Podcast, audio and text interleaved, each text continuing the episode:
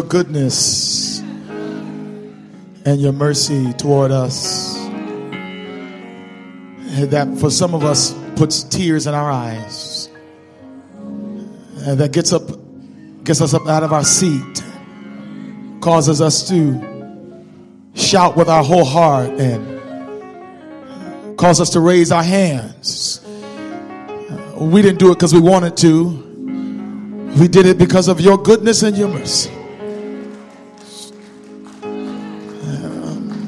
Normally, Father, we would care about who's looking and who's sitting beside us and what we're wearing. But when we think of the goodness of Jesus, somehow we begin to forget all the things that really don't matter. And then we begin to fear God and give glory to Him. And so, Father, right now, as we prepare to open up the Word of God, the atmosphere is set for us to hear with clarity what the Lord has to say. Our simple prayer is this: we know that you're going to speak. What we need help with, God, is not being hearers but doers of the Word. Heard a whole lot of sermons, been in a lot of revivals, a lot of conferences, camp meetings, Sabbath schools, lessons. But Father, we struggle with doing what God says. We hear messages and we do nothing about it. I'm praying that you will break that Laodicean spirit in here today and help us not only to be hearers of the Word, but doers, in the name of Jesus. Amen. Would you just hug your neighbor beside them and tell them it's going to be all right as you take your seat? Tell them it's going to be all right. I'll use my lapel mic from the front now. Yes. Hallelujah. Yes.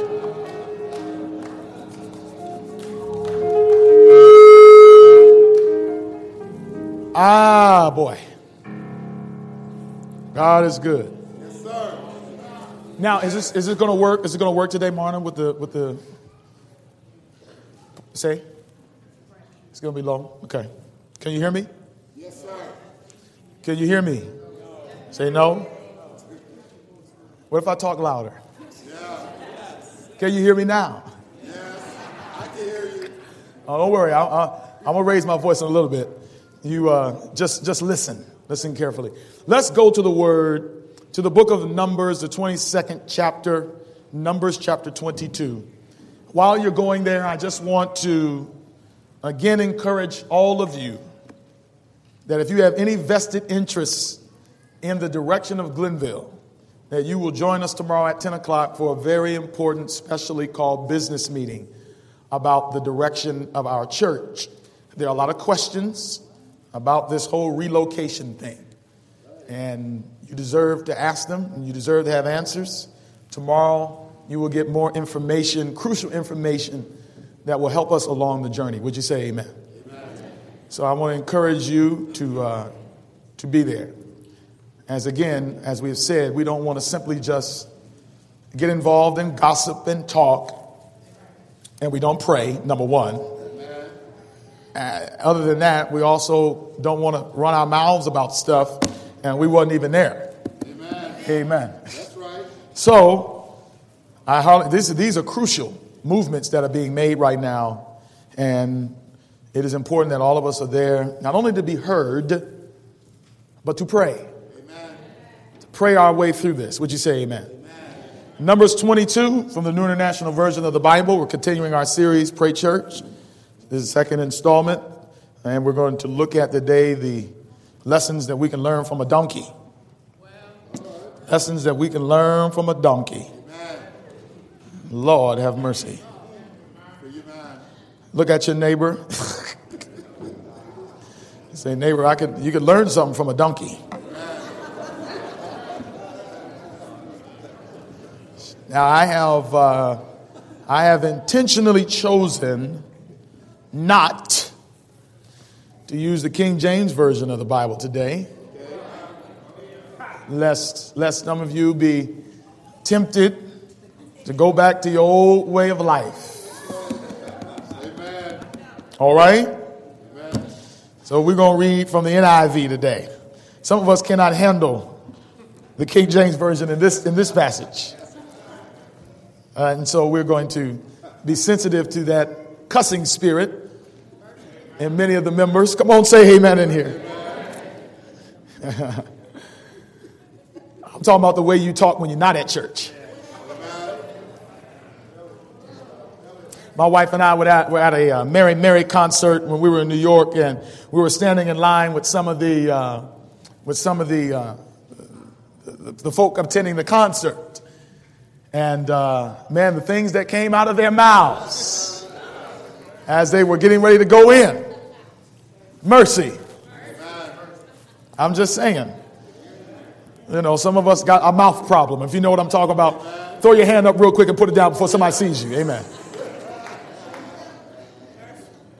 All right, the Bible says in Numbers 22, and I'm going to read just as much as I can. The Bible says, then the Israelites traveled to the plains of Moab and camped along the Jordan across from where? Jericho. Now Balak, son of Zippor, saw that Israel had done to the Amorites, and Moab was terrified because there were so many people. They were scared of God's people. Indeed, Moab was filled with dread because of the Israelites. This is now fear makes you do weird things. The Bible says in verse 4, the Moabites said to the elders of Midian, this horde is going to lick up everything around us as an ox licks up the grass of the field. So Balak, son of Zippor, who was what, everybody? Of, at the time. What did he do in verse 5? He sent messengers to summon Balaam, son of Beor, who was at Pethor near the Euphrates River in his native land. Balak said to Balaam, a people has come out of Egypt. They cover the face of the land and have settled next to me. Now come and put a curse on these people because they are too powerful for me. Perhaps then I will be able to defeat them and drive them out of the land. For I know that whoever you blessed is blessed, and whoever you cursed is what, everybody? And so after they hype up your boy Balaam, and give the word to give to him. Verse 7 says, the elders of Moab and Midian left, taking with them the fee for divination. When they came to Balaam, they told him what Balak, king of Moab, had said. Verse 8. So Balaam said this, spend the night here, Balaam said to them, and I will report back to you with the answer that the Lord gives. So the Moabite officials stayed with him. Verse 9, I love this part. This is what ought to happen to all of us when we seek God. Verse 9 says, God did what? Came to Balaam and asked, who are these men with you?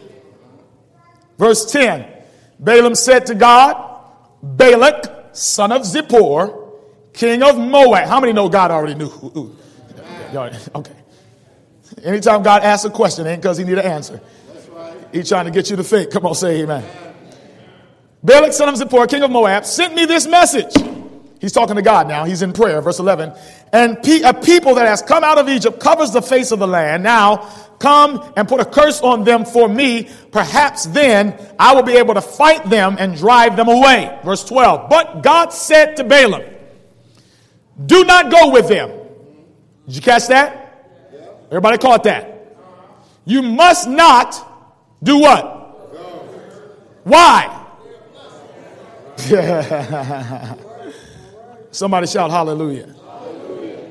Cannot curse what God has blessed. Amen. The next morning, story gets interesting now. Balaam got up and said to Balak's officials, go back to your own country, for the Lord has refused to let me go with you. If you notice that carefully, he just edited the message that God gave. Verse 14. So the Moabite officials returned to Balak and said, Balaam refused to come with us. 15. Then Balak sent other officials more numerous, more distinguished than the first. They came to Balaam and said, this is what Balak, son of Zippor, says.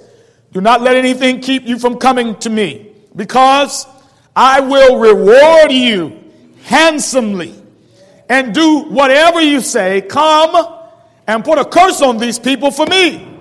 Verse 18. Y'all with me? But Balaam answered them, and what did he say, everybody? Read. Even if Balak gave me all the silver and gold in his palace, I could not do anything great or small to go beyond the command of the Lord my God. Read verse 19 as well. Now spend the night here so that I can find out what else the Lord will tell me. Why do you need to ask God again? That's right. When the Lord has already spoken. What verse are we on? Bible says that night. Now watch this move by God right here. That night, God came to Balaam and said, since these men have come to summon you, go with them, but only do what I tell you. Now, I don't know if you noticed, God just told him, don't go with them. So then Balaam starts playing with God and starts trying to wait for God to change his mind. And what did God do? God changed his mind. God said, go with them. Now, I want you to understand something here right now. This is not one of those good moments in the Bible where God changed his mind. All right? So let's keep it rolling here. Verse 21. Are you still with me? You mind studying the Word of God today? Are you here for a show? Are you here to study the Word of God this morning? Now, come on in here. Verse 21 says, Balaam got up in the morning, saddled his donkey, and went with the Moabite officials. Verse 22. But God was angry. Now, God, how you going to be mad? And you just told him to go. The Bible says God was angry. Seems like God's being schizophrenic, moody, right? We know better than that. But God was very angry when he went. And the angel of the Lord, read this everybody, stood in the road to oppose him. My God. Balaam was riding on his donkey and his two servants were with him. This is where the King James Version would not do as well. When the donkey saw the angel of the Lord standing in the road with a drawn sword in his hand, it turned off the road into a field. Balaam beat it to get back on the road. Verse 24, then the angel of the Lord stood in a narrow path through the vineyards with walls on both sides. He's trying to block him, right? Verse 25, when the donkey saw the angel of the Lord, it pressed close to the wall, crushing Balaam's foot against it, so he beat the donkey again. Verse 26, then the angel of the Lord moved on ahead and stood in a narrow place where there was no room to turn, either to the right or to the left. Verse 27, when the donkey saw the angel of the Lord, this time it lay down. Come on, the donkey wasn't stupid. Come on in. He said, you got me once, you got me twice, but I'm about to sit down. Come on in here. What verse are we at, everybody? Bible says, when the donkey saw the angel of the Lord, it lay down under Balaam, and he was angry and beat it, this time with his staff. Then the Lord opened the donkey's mouth.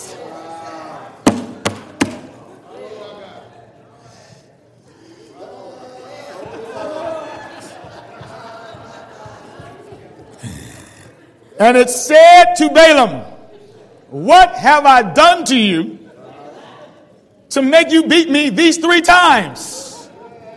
Balaam answered the donkey.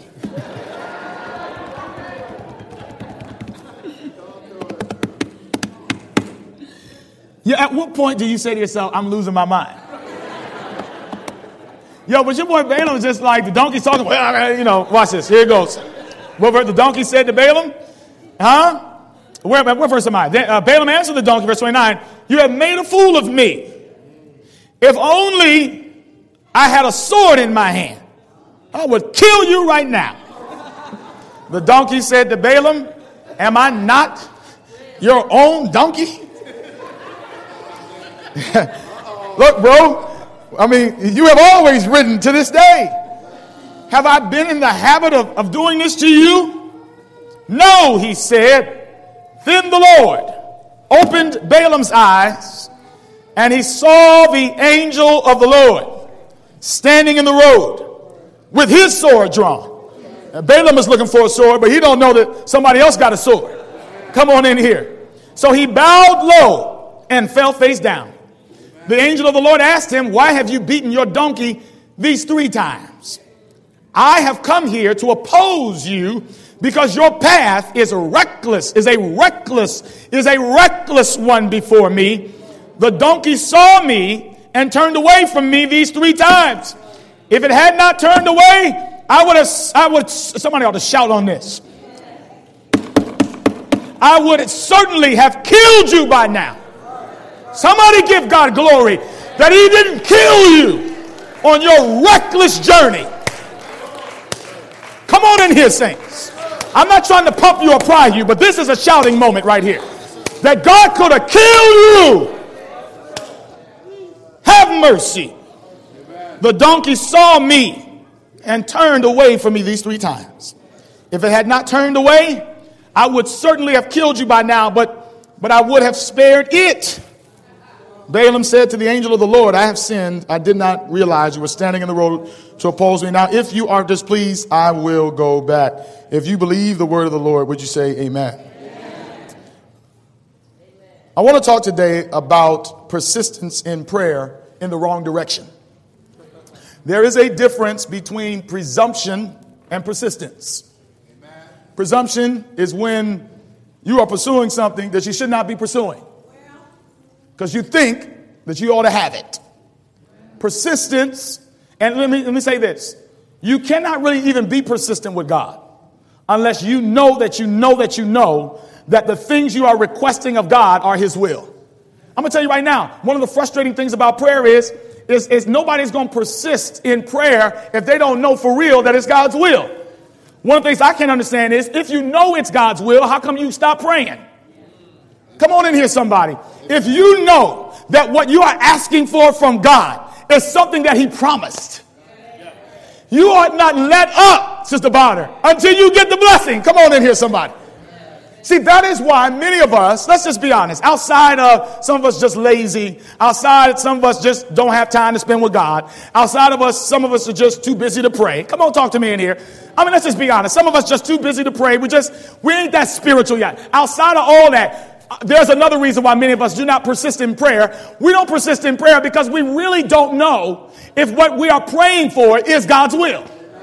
Has anybody ever been in a situation where you were hesitant in your prayer? You were hesitant and reticent to pray and to really request of God the thing that you felt that you needed because you weren't even really sure if this is something you ought to be praying for. Do I have anybody in here like that right now?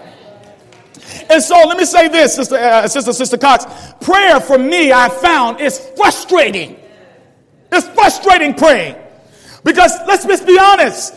Because we are trying to grow closer to the Lord, and many of us are not where we should be, a lot of times we are praying and we're not even sure about what we're praying for. And then, on the other hand, we're not even receiving the things that we asked, and we see somebody else get it, and we don't. And there's this back and forth thing with God. And I'm going to tell you right now, if you plan on being a person of prayer and not a person who just prays, then you are going to go through the peaks and the valleys of agonizing with God, of dusting your yourself off when you don't get what you want, and staying persistent, staying in God's face, fasting, praying, agonizing, entreating, supplication, praising, staying in there, hanging in there. It can be frustrating. That is because prayer is more family oriented than formula oriented. Now, we talked about this earlier, and I want you to understand what I'm saying here. For many of us, we use prayer like it's a formula. So 1 + 1 = 2. 2 + 2 = 4. 3 × 3 = 9. So if I pray this way, if I ask for this, if I do that, then this should happen. And the reason why we are formula-oriented is because we are more preoccupied with getting something from God, Sister Radney, rather than being with God. Understand what I'm saying here. In other words, I don't pray just because I want to get something. Prayer is not about wins and losses. I'm not trying to bat 100. I'm not trying to hit 11 for 11 from the free throw line. I'm not trying to score every time I get in the red zone. That's not the purpose of prayer. It's not about winning. The purpose of prayer is not being able to say, everything I prayed for, I got my answer. And many of us think that way with prayer so that when we don't get what we desire, we feel like we're losing the game. Let me just tell you this. There's no such thing as losing in prayer if you keep on praying. I love prayer. The thing about prayer is, if you stay in the vein of prayer, if you continue to tarry with God and you stay in his face and you stay in his presence, you already have the victory. The Bible says, now here is the victory that we have in Christ. Faith is the victory. In other words, I don't need to wait on a blessing in order to say I won. I win simply because I stay in his face. Let me give you an example. Enoch is a great example of this. The Bible says that Enoch walked with God, right? What that basically means is Enoch stayed in a prayer mindset. Enoch was constantly in the presence of God, talking with God. And here's the mind-blowing thing. God loved Enoch, and they were so close that God says, yo, I can't take the separation. I can't take it. I thought about waiting to the resurrection and my second coming, but I can't take it. You need to come up here right now. Do you see what prayer does? Prayer is relationship. Prayer is not routine. Prayer is relationship. Prayer is not results. Prayer is relationship. It's not a reflex. We're not simply just saying, God, do this, and we want God to do that. Now, having said all that, when you know somebody, when you're in relationship with somebody, guess what? They want to bless you. They want to take care of your needs. Here's the problem. I talk about it all the time. My wife and I celebrate 12 years of marriage this week. We're hanging out in New York and having a good time. But here's the thing, man. I have grown so much in my... I mean, dude, I was like a Neanderthal. I mean, just a jerk. You know what I'm saying? Especially early on in marriage. I mean, come on, let's just be honest. Especially when you get married, you don't know what you're doing. It's really all about you married somebody to fulfill your needs. Come on in here, somebody. You married somebody to take care of you. And so you spend your whole life trying to change them until finally you realize that's dumb, simply so you can get what you want. Come on, say amen, somebody. So what we're really doing is we're using somebody to get what we want. And so that's kind of what we do with God. We really don't have relationship with him. Listen, come on, man. Let's just be honest. Most of us really start praying when we really get in trouble. And that's why some of us got to stay in hell. The reason why God putting you through hell now is so you won't go. You got to stay in the fire. Come on in here. You got to stay in the flood. You got to stay under the pressure, because God knows he ain't going to pray unless I keep his behind near the fire. And so the thing with my wife was I God, thank you, Jesus, for just the change of mind. How many can look back over your lives and just be like, man, God has changed me, man. Thank God for the change. I can see a difference. I bless your heart, baby. Can you see a difference in me too? Glory to God. Hallelujah. You bless your heart, girl. Bless your heart. Hallelujah. And so, listen, man, this week, my wife and I were away. No kids. No, come on. Hallelujah. Wave your hand in the air. Wave it like you just don't care. Yeah, praise him for me. Amen. So, and no kids, just us in New York, just hopping trains and having a good time. Didn't have a lot of money. Didn't matter. You know why? Because I was with her. Yo, seriously. I mean, being able to say that right now, that's real stuff right there. Your boy has come a long way. I like being with her. Yeah. No, for real. No, I'm not saying this to get brownie points. She knows. Am I telling the truth, baby? Look, I like being with her. Now, here's the thing. Will she not give me all things? You say no. You know what I say? I say she's willing to do. She will go. Listen, what I could not understand early on in my marriage was, because I was so self-centered and trying to get things from her, trying to get her to treat me a certain way, do what I wanted her to do, when I wanted her to do it, I wasn't getting the things I wanted. That's right. But when I began to put myself aside and start making the relationship more important than the results, then naturally, come on in here, she starts thinking about me first. See, when you're selfish-minded, it causes the other person to think selfish-minded, and they begin to preserve what they have because they feel like you're infringing on their existence. And see, with God, it's much the same. See, many of us are not experiencing the joys of what a prayer life can do. It's because you're only seeking God for what you can get from God.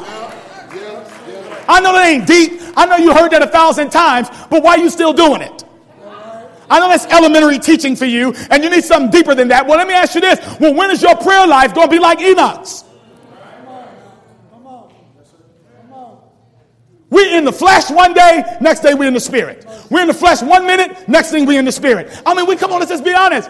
I mean, you know, this ain't my notes, but here's, has anybody noticed that it is more difficult to pray than read the Bible?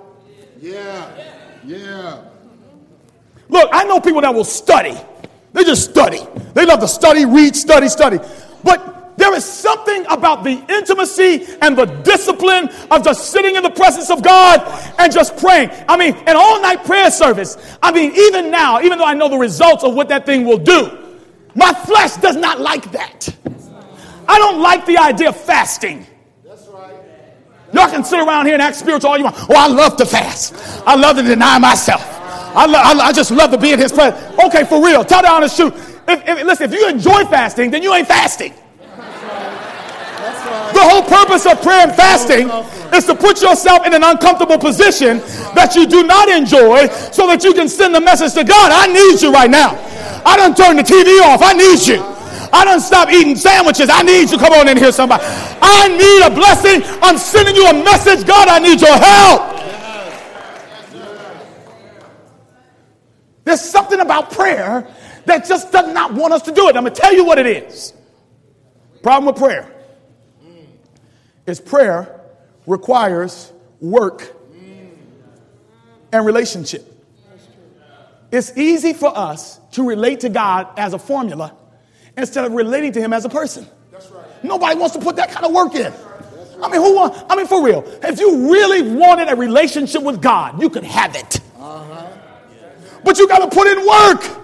I mean, this is even true in the natural realm. If you want to walk with somebody, if you want to get to know somebody, I mean, come on, you don't want them easy. Right. That's right. Good things come to those who wait. Amen. You got to agonize through some stuff, go through some things with some folk. And I think God, what God is trying to do through the prayer thing, he's trying to get us to a place where we can say, I have been with God. Or, you know, man, has anybody, spiritual people? Anybody know spiritual people? Yeah. I mean, fierce spiritual folk. Yeah. Man, I have a list of names of people that you just know are spiritual. Do y'all know folk like that? You just know they love the Lord. I'm going to tell you one thing they all have in common. They pray. They prayer warriors. Listen, these people know how to pray. Yeah. No, they're not the greatest preachers. They don't know all the details of the Bible. They can't quote all the scriptures. But you know that they live in God's presence. You know when they pray, stuff happens. You know that they have got a direct connection to God. There is no delay. There is no interruption of service. They're never out of location. There is something about them. Some of you had mothers like that. Come on in here, somebody. They didn't have a lot of education. Talk to me in here. They didn't have education. They didn't make money. They didn't have a degree, but they knew how to pray. They knew how to live with God. And it wasn't those event prayers. They talked to God all the time. They shopping in the mall and asking God, give me a sale on a turkey.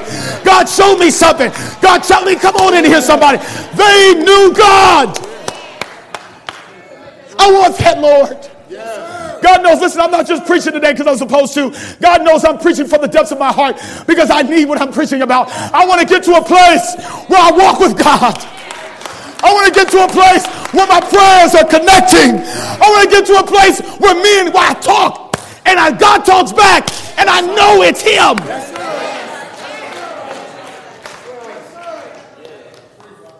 right. Tell me the truth. Some of us don't even know when God is talking.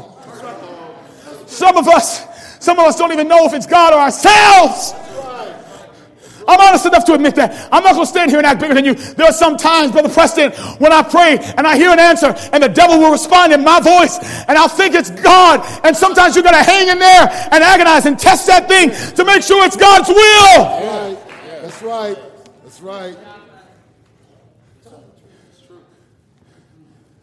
So, there's a missing ingredient in many of our prayer lives. Here it is. And we see it in the life of Balaam and Daniel. Okay. And I'm going to compare these two guys today. All right. Balaam, who we just read, and Daniel. And this is going to be real quick with Balaam. Then I'm going to go to Daniel. So here's the thing. Balaam is an example of someone who persists in prayer, Sister Banks, but is persisting in recklessness. He's going in the wrong direction. And he's going so far, he doesn't know that God's about to kill him. Thank you, Jesus. I'm sorry. Take your time. That's real. That's all right. That's real. That's real. Thank you, Lord. Thank you, Lord. Thank you, Lord. Yeah, I'm sorry. I'm overwhelmed.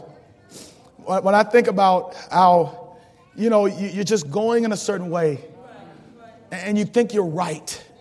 Yes. Oh, yes. And then you try to put God in it. And then God, you don't even know that God is about to kill you, man. That's right. That's right. No, you did. This ain't preacher talk. I'm being real. Listen, man, there were times in your life, some of you right now, God was about to kill you. That's right. That's right. That's right. This is what I want from God. I want to be able to talk to him and know he's talking back. That's right. Many of us know how to talk, but we don't know how to shut up.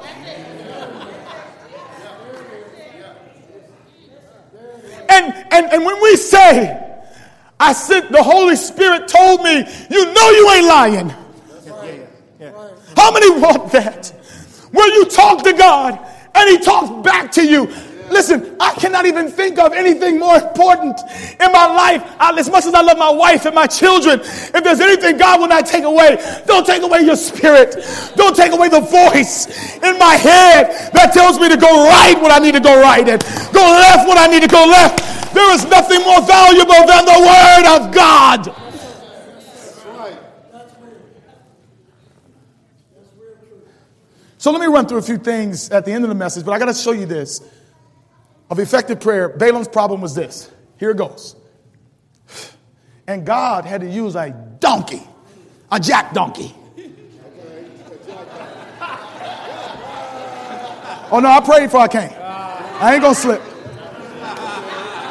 Now, my wife, listen, I had a title for this sermon that would have got me fired. My wife said, no, don't do that. She said, you know you love shock value. Don't do that. But look, hey, look, y'all know what I'm talking about. Come on. Right. So look, man, so your boy say, look, curse these folk, man, these folk. And then I love God. God's like, man, you can't curse what's blessed. That's right. That's true. When the blessing, and listen, the blessing of God is not reneged because you made a mistake. That's right. When the blessing of God is on your life, people can't curse you. I know that's right. Let me say this. Right. There is really no such thing as a Christian, I'm talking about a real Christian, a disciple of Jesus Christ being cursed. You can't curse but God. You know, listen, your whole family could die.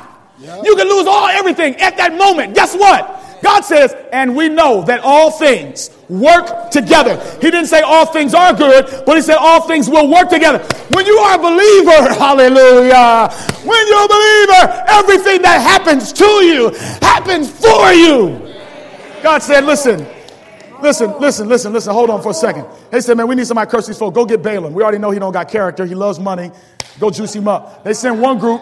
They send the non-heavyweights to him. You know, the entry-level people.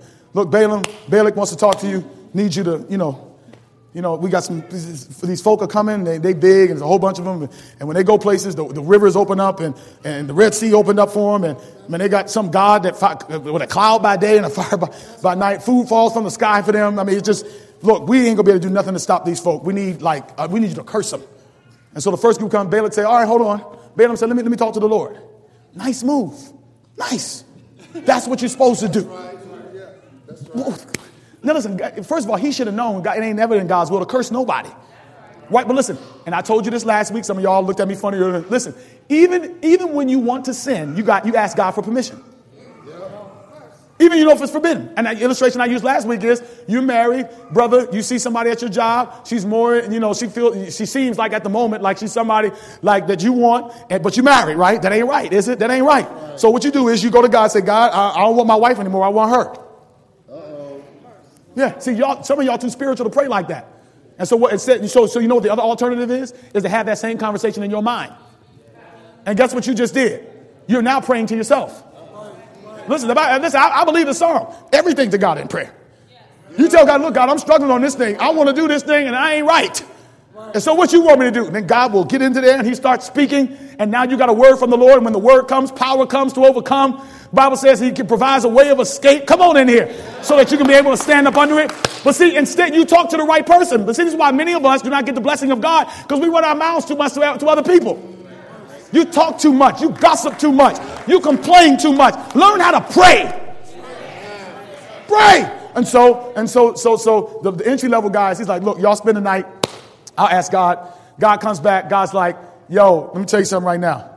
These folks is blessed. You can't curse them. Second thing I'm going to tell you is don't go with them.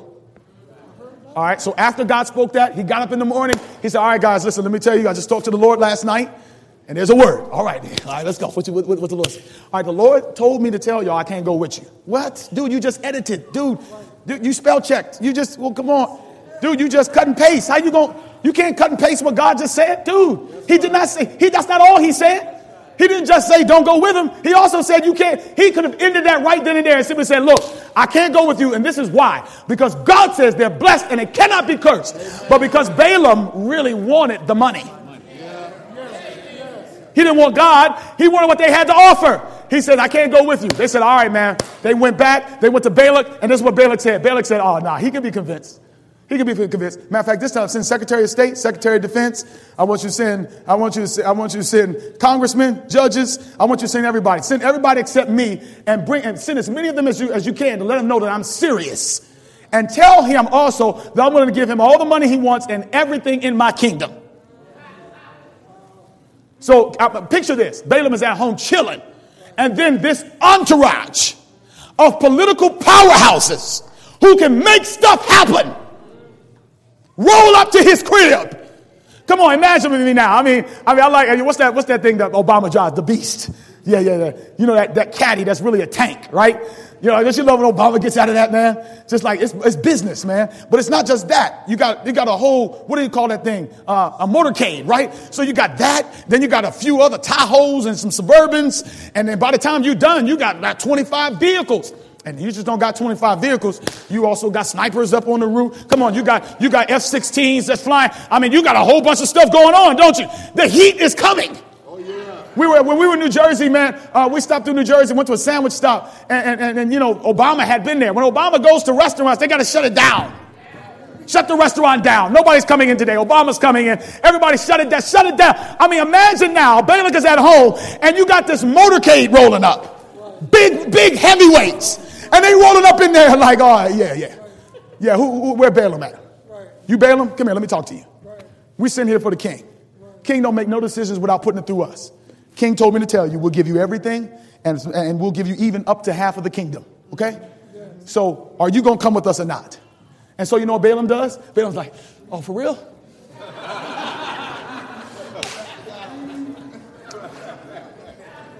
Let me talk to the Lord about this thing.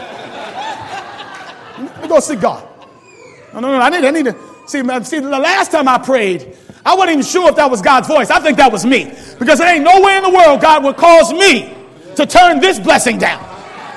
How many have done that before? You've prayed and you've sure, at first, you didn't like the word that came from the Lord. You didn't like it. And so what you did was, oh, that ain't God. So you go back again to God. And so this time he said, hey, y'all spend the night. Huh? Y'all spend the night, and then we're going to check with God one more time. Your boy Balaam goes to God and says, God, yo, man, listen, I might have not heard you correctly the first time, because and perhaps maybe you didn't hear what I said. That these folk have come with blessings. And they're going to give me so much that, God, I'll be in advance your kingdom. My tithe is going to go up tremendously. And God, the reason why I want all this stuff, y'all know how we pray that stuff. God, give me $1 million in a Cadillac. And then because you're trying to be spiritual, because Lord, I want to give people a ride. I want to help somebody to know him.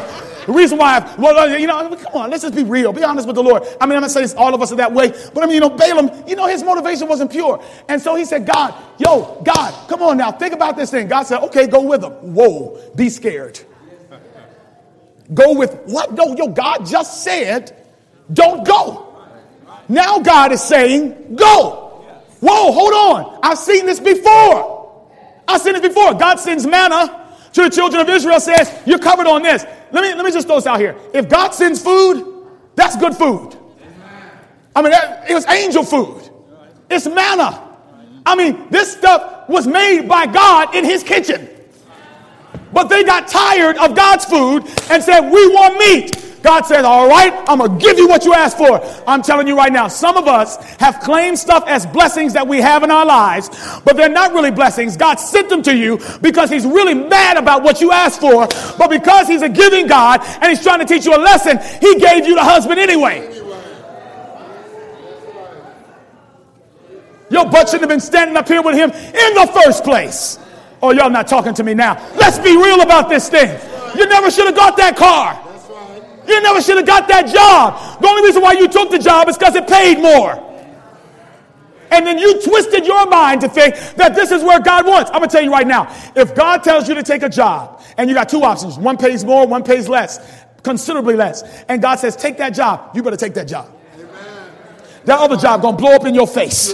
And so y'all know what happened. Let's fast forward. The Bible says that God says, all right, go ahead with him. And I can imagine God said, you know, this fool. He heard me the first time, but he don't like the word. See, look, prayer and the word. See, many of us pray, but we ain't using the word in our prayers. That's why we don't know how to pray the will of God. Gets on his donkey. He going, oh, it's about to be on. I'm about to get blessed. The hookup is coming. God done changed his mind. Oh, I'm like, oh, he probably thought he was like Abraham or one of these guys. Huh? Probably thought he was like Moses. You know, when God came to Moses to change the, God said, I'm going to kill the people. God, Moses changed the Lord's mind. He said, I'm in the line with some of the mighty prophets of the word. I done changed God's mind. He's on his way. And the Bible says, as he's on the donkey, he says, the donkey just starts acting crazy. Y'all know, 3 times. Boom, he running into stuff. He's sitting down. He moving over.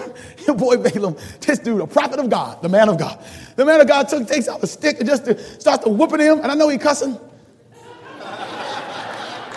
He calling that donkey exactly what he is. Come on in here. Come on. I mean, going crazy and getting mad. And then all of a sudden, this is amazing. Then all of a sudden, the Bible says that the Lord opens the donkey's mouth.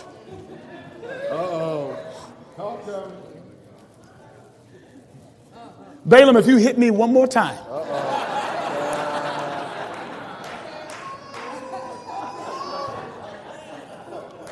He probably is it like a Chris Rock voice too. I see Madagascar so many times, man. I see that donkey, right? I was just like, dude, I mean, what are you doing? Can you not see this? Now look at the irony of this. You got a beast, an animal. And probably the most disrespected animal of all time, who has more vision, who is more connected with God than the preacher. And there's only one reason why, because he wants his way.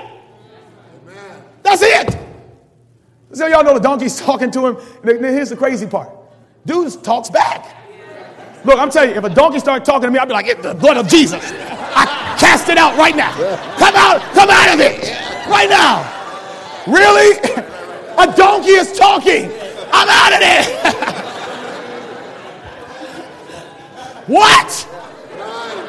Yo, but your boy Balaam was just so mad that he couldn't get what he wanted that he was like, yeah, what do you want?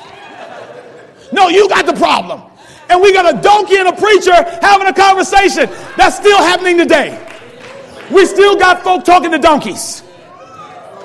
God uses supernatural means to try to get you to change your mind. And one thing I know about God is, so you got to be careful with God. God often uses people we don't like to talk to us. And see, you two, you can't receive it. I can't stand. I'm so tired of that phrase now. I ain't receiving them. I ain't going to receive. Look, if it's the truth, receive it. The donkey and him is talking. Now, remember, there's an entourage around there. I'm just trying to figure out why nobody in that entourage say, listen, we don't need to go any further with this guy. He's crazy. He's talking to a donkey. The Bible says conversation goes on. And then finally, the donkey just sits down. That's what he should have done. And the Bible says that the Lord opened his eyes. And saw an angel there with a sword. The Hebrew says that he is waving the sword in battle position. Hebrew also gives us the impression this ain't just an angel. This is the Lord himself. Amen. And he see, the donkey is trying to save his life because the donkey can see we ought not be going this way. But here it is. Here it is. This is why many of us do not obtain the miraculous answers to prayer that God wants to give us, because we're praying our will and not his. Right. Good, good. Look at him. Let me ask you a question, saints. Did not God tell him, don't go? And number two, you can't curse him. Did he not hear that? And so I'm asking you the same thing. In your life, God speaks all the time. And I can't think of anything more important in a Christian's life than being able to hear God. Amen. As a matter of fact, the same word for obedience in the Hebrew and the Greek is the word listen. One of the things my mama used to say to me all the time, she said, boy, you hard-headed. You know what being hard-headed means? Hard-headed means you don't listen. Some of us do not listen. Lord, help us. Some of us do not listen if a donkey talked to us. And that's the only way God's going to get through to some of us, because we can't hear nothing else except our will. And don't let us be angry. Anger causes many of us to go in a direction that is forbidden of God. And so what God has to do is God has to block your way. And you don't realize God says, if I let them keep going down that road, they're going to die. And I'm going to have to kill them. I love grace. I love mercy. I shout on that all day. But there's some folk God going to kill. There's some funerals that God set it up.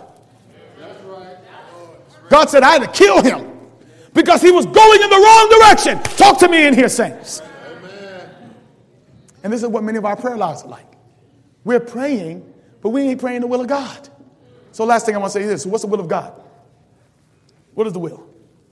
I want to look at a few texts real quick. John 14, 13 through 14. I'll read them out loud. Whatever you ask in my name, this will I do. Did y'all catch that? Whatever you ask in my name, this will I do. Did you catch that?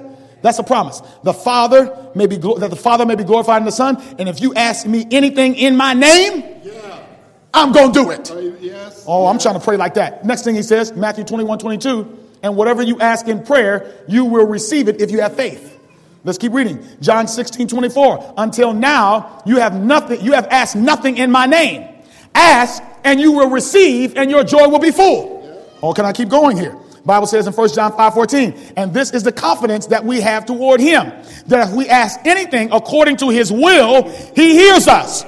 John 14:13, whatever you ask in my name, this will I do, that the Father may be glorified. John 15:16, you did not choose me, but I chose you and appointed you that you should go and bear fruit, and that your fruit should abide, so that whatever you ask in the Father in my name, he will give it to you. Let me just end right here because I got 10 more. In the Bible, God conjoins praying in his name and his will. I'm going to teach you something real quick. To pray in the name of Jesus is to pray in his will. Follow what I'm saying? Many of us think that our prayer is anointed because we said in the name of Jesus. You know, all the blood. You done prayed all kind of junk. And then in the name of Jesus. Like, come on. That ain't moving God, right? Praying in the name of Jesus is not putting his name on top of your prayer. Praying in the name of Jesus to pray in his will. The word name in the Bible means character. So when we pray in the will of God, please don't miss this. When we pray in the will of God, we are basically praying in the name of God. When we pray in the name of God, we're praying in the character of God. When we pray in God's character, we are praying a prayer of love and salvation. What am I saying here? In other words, these promises are only reserved for people that pray in his will. What is his will? He's only got one desire, that he might seek and save the lost. Now, your girl EGW says this. She says, many of you, your prayer life has become boring and mundane and routine because the majority of your prayer life is spent praying for your stuff. Bless my children. Bless my car. Bless my house. Give me this. Give me that. Heal my body. Heal this. Do that. So listen, your prayer life, after a while, you ain't going to have nothing to pray about. It's just going to get redundant. You're going to pray about the same thing every day. You know why? Because your prayer life is totally consumed with you. When you want to start seeing miracles in your prayer life, let your prayer life be connected with his will, his name, and his mission. Understand that, for example, in Matthew the 20th, please don't miss this. You got to get this. In Matthew the 28th chapter, around verse 19 and 20, the Bible says this. He says, all authority, I love this. He says, all authority has been given unto me. Oh, you better hear this. Jesus said after the death and resurrection, and when he came up out of that grave, he told the disciples, he said, all authority is mine now. Oh, yeah. My God, what kind of authority did he have when he was healing dead folk? And now that he come up out of the grave, he got all, oh, Lord God, all authority is mine, both in heaven and on earth. He says, therefore, go ye therefore, make disciples of all nations, teaching them to observe all things I've told you. And lo, I'm with you always. That promise, lo, I'm with you always, is not for everybody. That's for disciple makers. See, many of you are claiming promises and you ain't in the will of God. Your life has nothing to do with ministry. You don't do nothing but sit around and just pray for your children and pray for your grandchildren and pray for your house and pray for your body and pray for your mind and pray for your spirit and pray for this and pray for that. Man, God is tripping like, yo, are you serious? You're going to spend all your time praying for stuff that I already told you I'm going to take care of? I will supply all your needs. Now, I'm not saying you shouldn't pray for your children. I'm just saying that many of us do not pray in the will of God because the stuff we ask for ain't about him or his word. It's about us. Amen. That's right. So Daniel, Balaam heard a word and didn't use the word in prayer.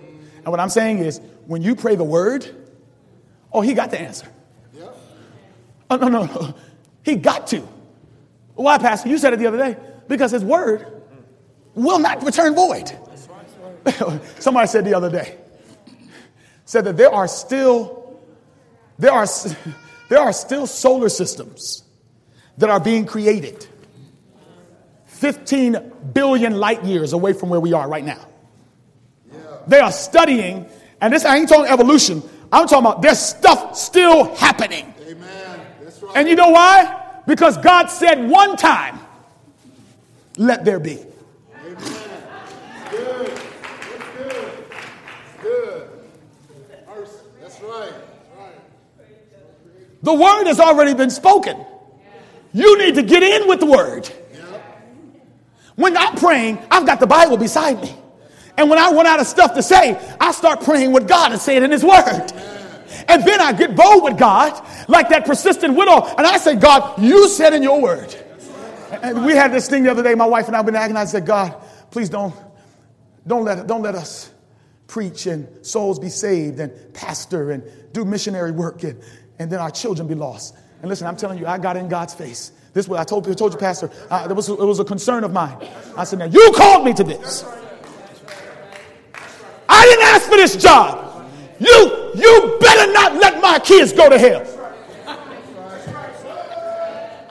Your word says that you would contend with them and you would save my children. This is what your word says.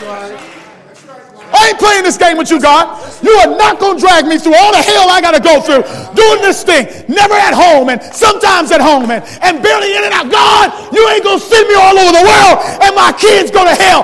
I'm standing on your word. You're playing and you're ministering and you're leading souls to Christ and then your kids go to hell. I ain't having that. It's not going down. Now, look, here's the next part. So when you pray, then you got to go to work. Yeah. That's right. So watch what Daniel does. In Daniel 10, I don't want to go to it. Don't have time. But you look it up. The word of God says that Daniel had received a vision from the Lord.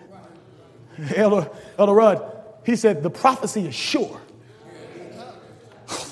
This is awesome. He said, it's going down. This 70 weeks prophecy is coming to pass.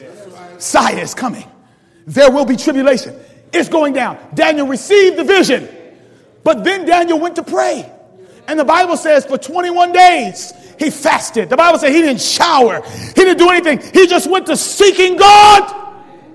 The word of God says he was praying for an answer because God, watch this, God had spoken. And so he was asking God to manifest the blessing. But he didn't realize that the blessing was afar off. 490 years. He wouldn't even live to see it. But Daniel prayed for it like it was coming tomorrow.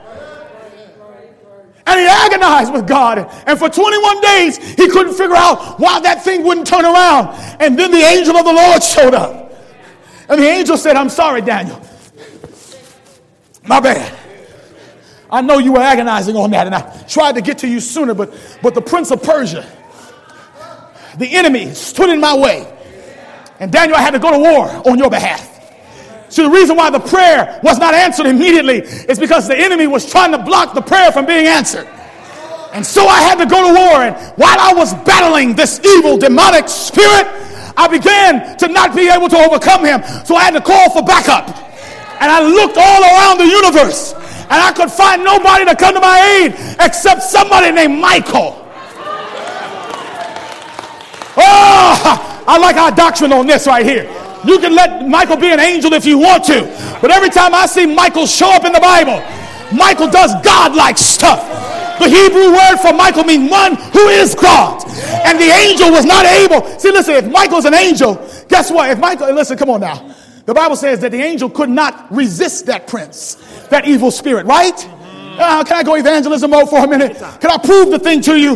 Listen, if you're telling me Michael is not Jesus, then let me ask you this question. Then who else can come down and beat the devil? Yeah. That's all right. Gabriel can't do it. That's all right. Come on in here, somebody. Cherubim can't do it. Come on in here, somebody. The only one that could come to his aid at that moment, he had to call for Michael. Because Michael is Jesus Christ in his war clothes. See, when you call for Michael, you're calling for warfare. I'm agonizing, and I'm praying, and I'm interceding, and I don't see anything happening. And what he said was, he said, no, Daniel, what you have to understand is I was trying to get there. He says, but there was a blockage. There was an obstacle in the way, and it was the devil. And I called for Jesus to show up, and when Jesus showed up, the blessing. Daniel chapter 12 tells me when Michael stands up. God. Oh, you have to understand here that Daniel was able to persist in prayer because he had already got a word. The prophecy was sure. The word was sure. So even though he did not see the blessing, he kept his face in the ground until God came through. Balaam, on the other hand, kept his face in the ground for something that God had already spoken against. Who are you? Who are you? Here, let's just face it. And y'all can run around here all day. I pray. If you are not hearing from God, what are you doing? That's right. What, you're talking. You're just talking. Wow. And so I know some of you right now, you'll never admit it because you've been in church too long. Some of you don't know if you hear God's voice. So we can walk around here and act like who's the holiest, who dresses the most conservative, who eats the best, who does all.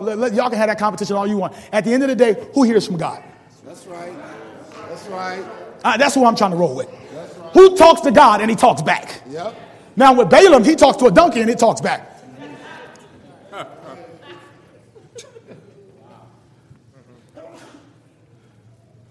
that's the problem with some of y'all. Y'all got too many donkeys talking to you.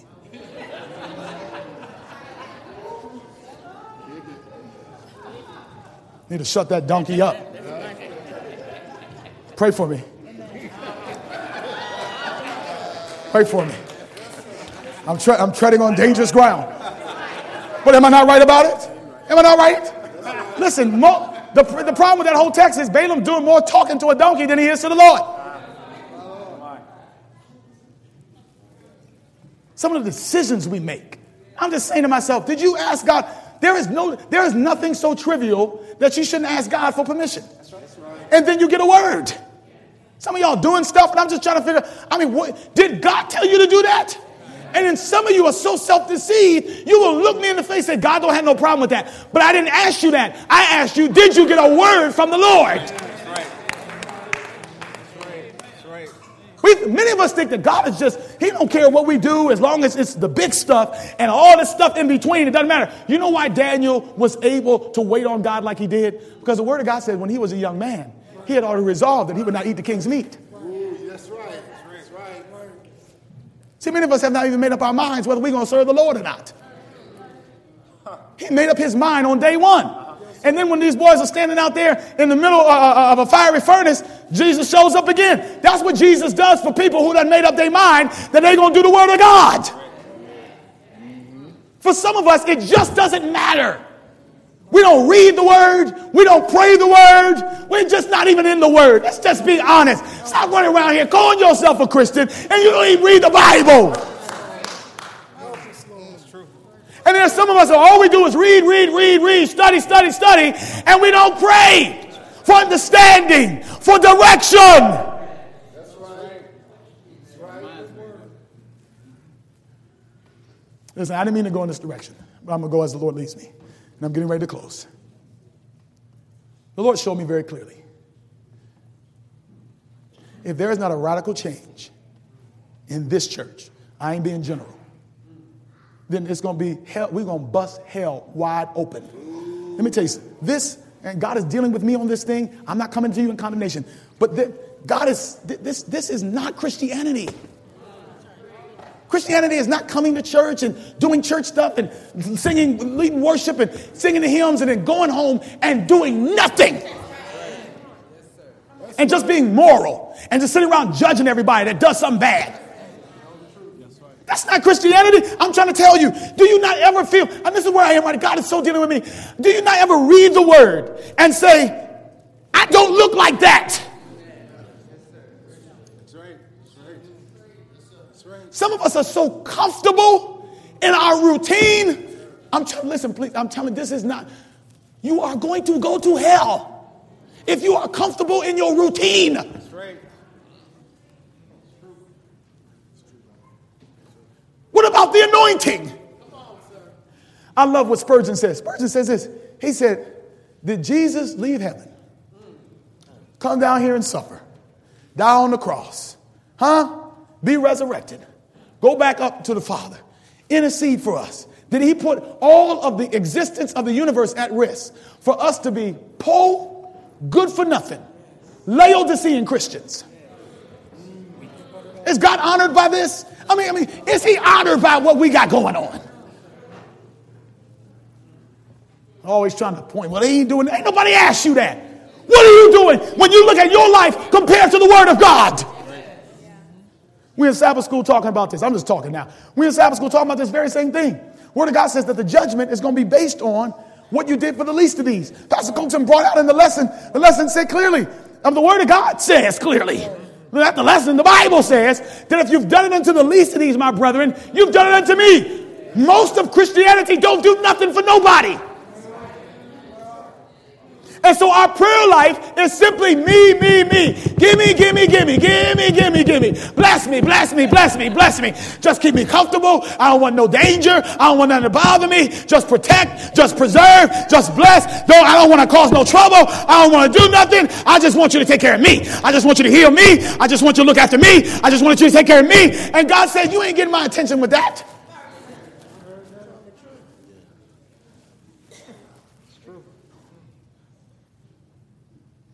I mean, for real, why are we doing all this if we're going to come here and then go home?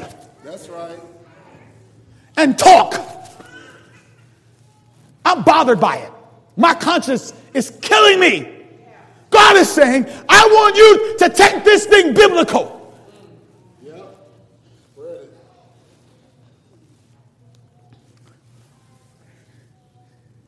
Are you Daniel or Balaam? And you know what? Daniel wasn't praying for himself. You know what he was praying for? For the salvation of his people. One of the things I've noticed, Violet Cox, since we've been studying this book, and my wife and I have been worshiping together and just praying, and we got this whole list now where we're just interceding for people. And, you know, every name God gives us, we just intercede. And let me tell you what I have noticed. Man, prayers are being answered. That's a good feeling. Oh, I know God's real now.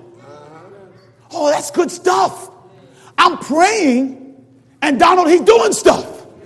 Oh, snap. I'm going to keep praying.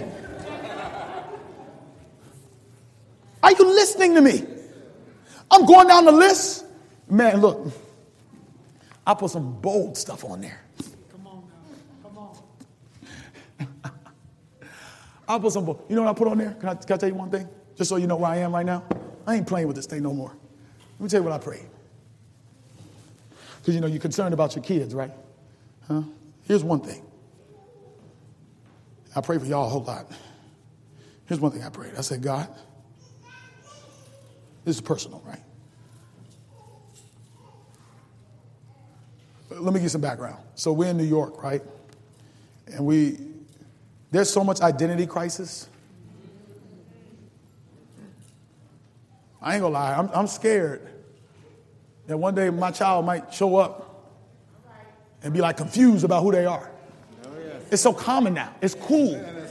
We're on the subway. It's just, I'm seeing cats come in like, dudes like that. Boom. Like, yo, we might need to watch my wallet type dudes. And then not realizing that these brothers is gay. Look, y'all see, you in Cleveland. It'll catch up. But like in these big cities, it's cool to just do whatever. We walking down the street. They got a, I don't know if it's a restaurant or what it is, but man, they got this big bong out there. And people just sitting there like they're eating a meal. They're just getting high. Don't worry, it's coming. And so you think it's bad now. By the time my kids get older, stuff that wasn't acceptable is going to be acceptable. So this is what I prayed. I said, God, first of all, I'm praying not only I baptize all my kids, I'm praying that I will experience them experiencing the baptism of the Holy Ghost. Amen. Amen. Number one. Amen. Number two, I'm praying for their spouses now. That's right. That's right. That's right. That's right. It's true. I'm praying that I already envision myself wherever I am marrying my children to Holy Ghost filled spouses. I'm down here. I'm praying now. I don't care how much money they make. I'm praying that they will be engaged in ministry. Amen. And that I'll be able to serve. You see what I'm saying? I'm going like I'm like your boy Daniel. I'm praying down the road. Mm-hmm. Right, right, right.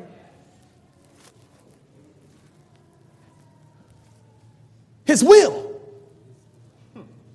change the world. That's right. Not change your job. That's right. I'm done. Father, right now.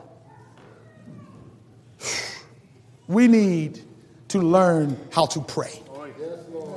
The disciples said, Lord, teach us to pray. Teach us. So right now, ladies and gentlemen, if God has spoken to you, I invite you to stand. If the Lord has spoken.